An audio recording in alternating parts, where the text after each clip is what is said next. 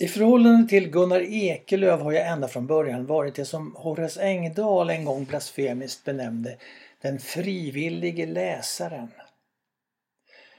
När några av dikterna ur hans första diktsamling Sent på jorden från 1932 först dök upp i någon skolantologi på svenska timmen i andra ring i gymnasiet så lånade jag nyfiket hans samlade dikter på biblioteket.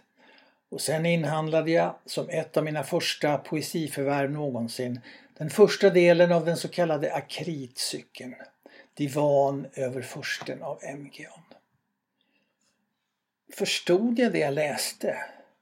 Kunde jag avkoda de intertextualiteter som Anders Olsson cirka 20 år senare skulle belägga i sin avhandling Ekelöfs nej? Kunde jag avläsa den kulturhistoriska kontexten för den torterade och bländade kurdiske fursten som inför sin hädanfärd hittar ett kongenialt uttryck för sitt livs hänförelse och övertygelse. Vad Ekelöf inbjöd till var helt enkelt det okända, men inte oigenkännliga. Det in och upplevelsebara. Kanske för första gången insåg jag intuitivt vad språket och därmed upplevelsen genom språket kunde åstadkomma utanför det enkelt registrerbara. Det innebar inledningen till en livslång litterär bekantskap. Ekelöf pekade också långt utöver sitt eget författarskap. Genom honom fick jag syn på Rimbaud och surrealisterna, i synnerhet de minst surrealistiska bland dem, Desnos och Eluard. Och bortom dem, Apollinaire och Baudelaire och kanske hade jag inte läst Henri Gids Falskmyntarna om det inte hade varit Ekelöf som översatt honom. Torsten Cassius berättelsesamling Tälje tokar hade jag definitivt inte så snabbt hittat utan Ekelöfs rekommendation. Ekelöf var länge min mest anlitade vägvisare till andra läsäventyr och därmed blev han också en person i egen rätt. Tidigt bekantade mig också med historien om den riktige Ekelöf, inte minst hans egna berättelser. Ett fotografi i en outsiders väg men också de mer sakliga lägesbeskrivningarna i stycken som De litterära torpens tid och Långt bort och länge sen och Från en lyrikers verkstad och Självsyn. Den här personligt praktiska relationen som jag odlade med personen, personan Gunnar Ekelöf har alltid gjort mig skeptiskt ointresserad till biografiska beskrivningar. Det har gällt de solenna porträtten som Karl Olof Sommars stora biografi och Olof Lagercrantz Jag bor i en annan värld men du bor ju i samma.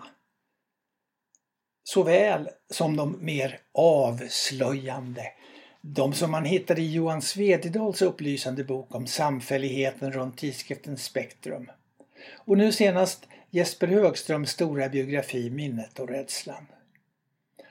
Men också den dubiösa genre som jag själv valt att betrakta som en sorts författarens efterlämnade galoscher och som redan 1971 resulterade i Gunnar Ekelöf en självbiografi, de har jag endast motvilligt tagit del av. Min allmänna avoghet inför det biografiska bottnar inte i någon drift att hålla bilden av Ekelöf fri och omärkt av det skabrösa i livet. Jag är bara inte intresserad av det sociologiskt fastställbara tillståndet särskilt runt Bengt Gunnar Ekelöf och hans fränder och fiender. Och därmed välkomnar jag ändå, och en smula paradoxalt, Jesper Högströms idoga grävande, vilket inte heller har uteslutit en och annan begåvad läsning av Ekelöfs dikter. Vill jag ha en välgörande genomblåsning av Ekelöfs liv från kalsongerna till rockskörten så är Högströms bok trots allt vad man kunde önska sig. Fortfarande återvänder jag dock hellre till Anders Olssons konditionskrävande läsningar och analyser i Ekelöfs nej. Bland de många givande uppslagen till läsningar av Ekelöf blev jag själv särskilt inspirerad av Olssons användning av Gaston Bachelards noggrant expanderande begreppsuniversum för att ringa in några av Ekelöfs imponderabilia.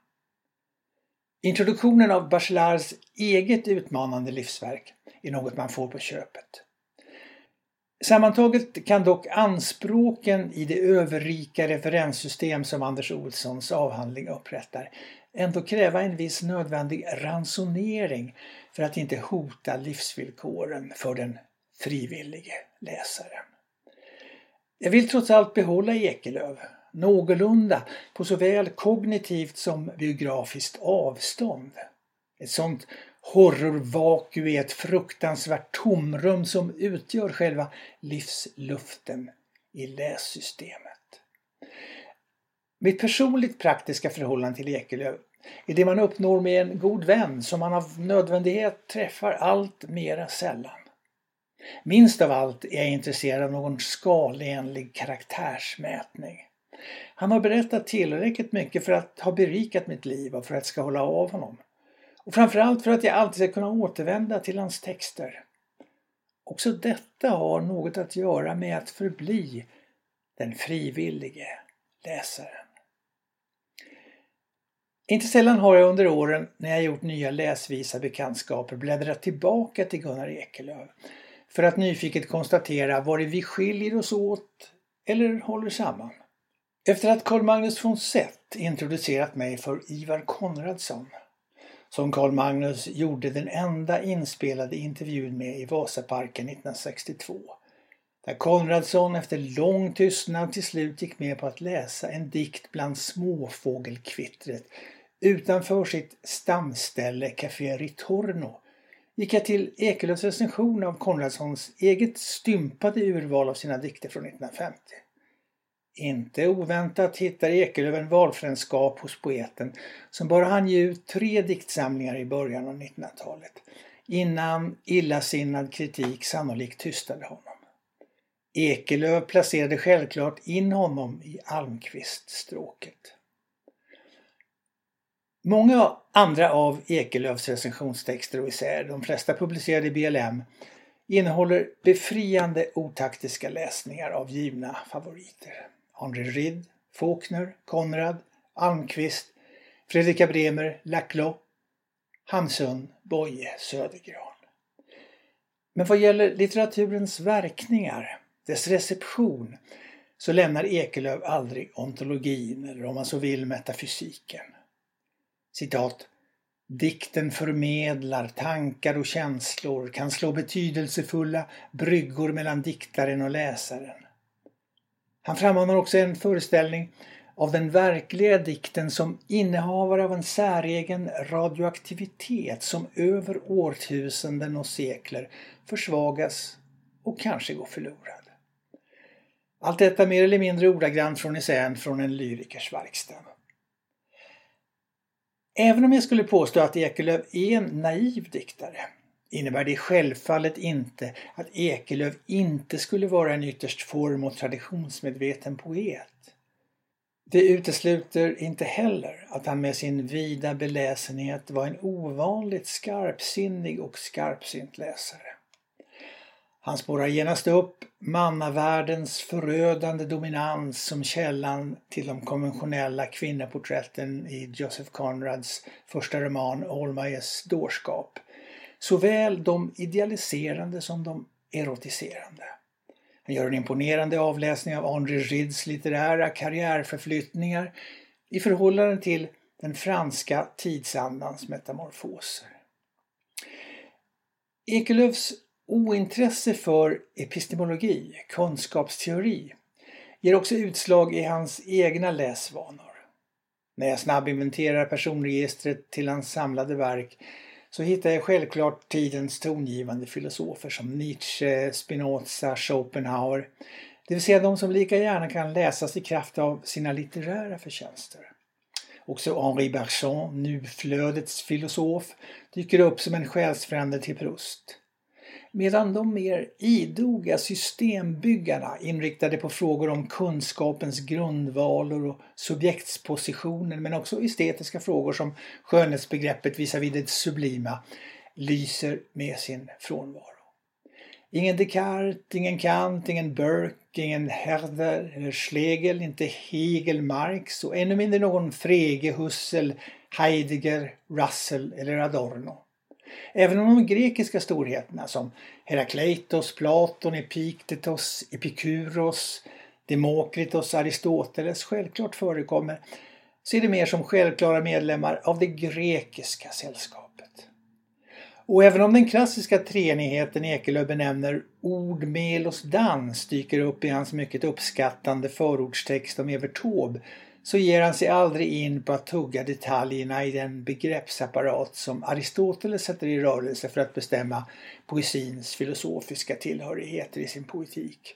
Medierna, framställningens föremål och den litterära formen. Ekelöf lämnar det filosofiska kattrakandet, om vi kallar det så, åt sitt öde.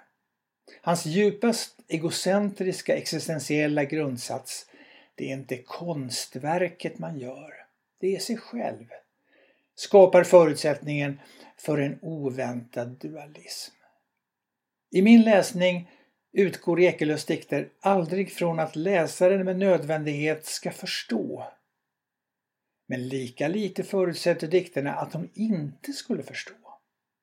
Det är ofta med det oavgjorda tilltalet som han lyckas göra sina dikter så omedelbart läslockande läsbara, meningsbärande. Helst återvänder jag till vad jag ser som mittvalvet i Ekelöfs författarskap. Det som inleds med strunt, fortsätter med opus incertum och en mulla elegi och avslutas med min favorit Ekelöf, En natt i Ototjats. Här är Ekelöf som friast, jag lockas att säga som galnast. Vad han än fäster blicken på i minnet, i sitt väldiga kulturarkiv, sina hugskott, sina tankefoster, så hittar han ett oemotståndligt uttryck. Som här inledningen till Poesi i sak. Jag vill ha en portvakt numera. Men jag vill inte ha portvakten. Jag vill se livet i alla dess aspekter, se det i ögonen, men jag vill inte vara i det. Men jag vill leva det. Inte bara betrakta. De som lever för en stor sak är lyckliga. Den som söker denna enda stora sak i ett otal saker, i mångfalden, han blir utnött och trött som jag. Men att älska i enfalden kan vara den breda vägen. Att älska i mångfalden kan vara den smala. Den här recensionen är originalpublicerad på www.ornenochkrakan.se under ansvarigt utgivarskap.